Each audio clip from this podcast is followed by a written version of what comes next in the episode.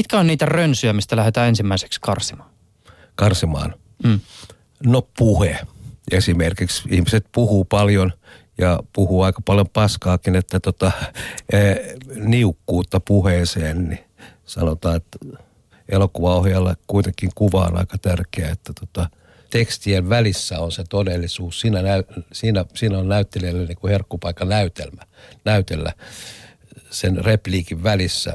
Onko tuo repliikki totta, valehtelenko minä, siihen saa erilaisia sävyjä ja, ja mitä tota, isommat nämä raot dialogin välissä on, niin sen mielenkiintoisemmaksi yleensä asiat käy. Puheellahan usein peitetään asioita myös, että puhutaan niin paljon, niin sieltä ei oikein niin kuin näe, että missä toi henkilö kulkee. Onko hän läsnä vai ei, vai valehteleeko hän vai ei.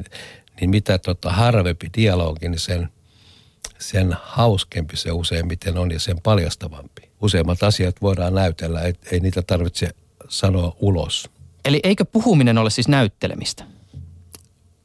No viime kädessä elokuvassa ainakin, teatterihan on puhe, puheen taidetta, mutta elokuvassa puhe pitäisi olla viimeinen ma- mahdollisuus ilmaista joku asia, että yrittää, pyrkii, ettei, ettei sitä puhetta tarvittaa. Semmoinen periaate periaate, jos olisi hyvä elokuvatekijöille. Että niukentaa, puhe on vain yksi äänen osa-alue. Ja, ja niukentaa se, niin se on hyvä periaate elokuva ohjaajaksi alkavalle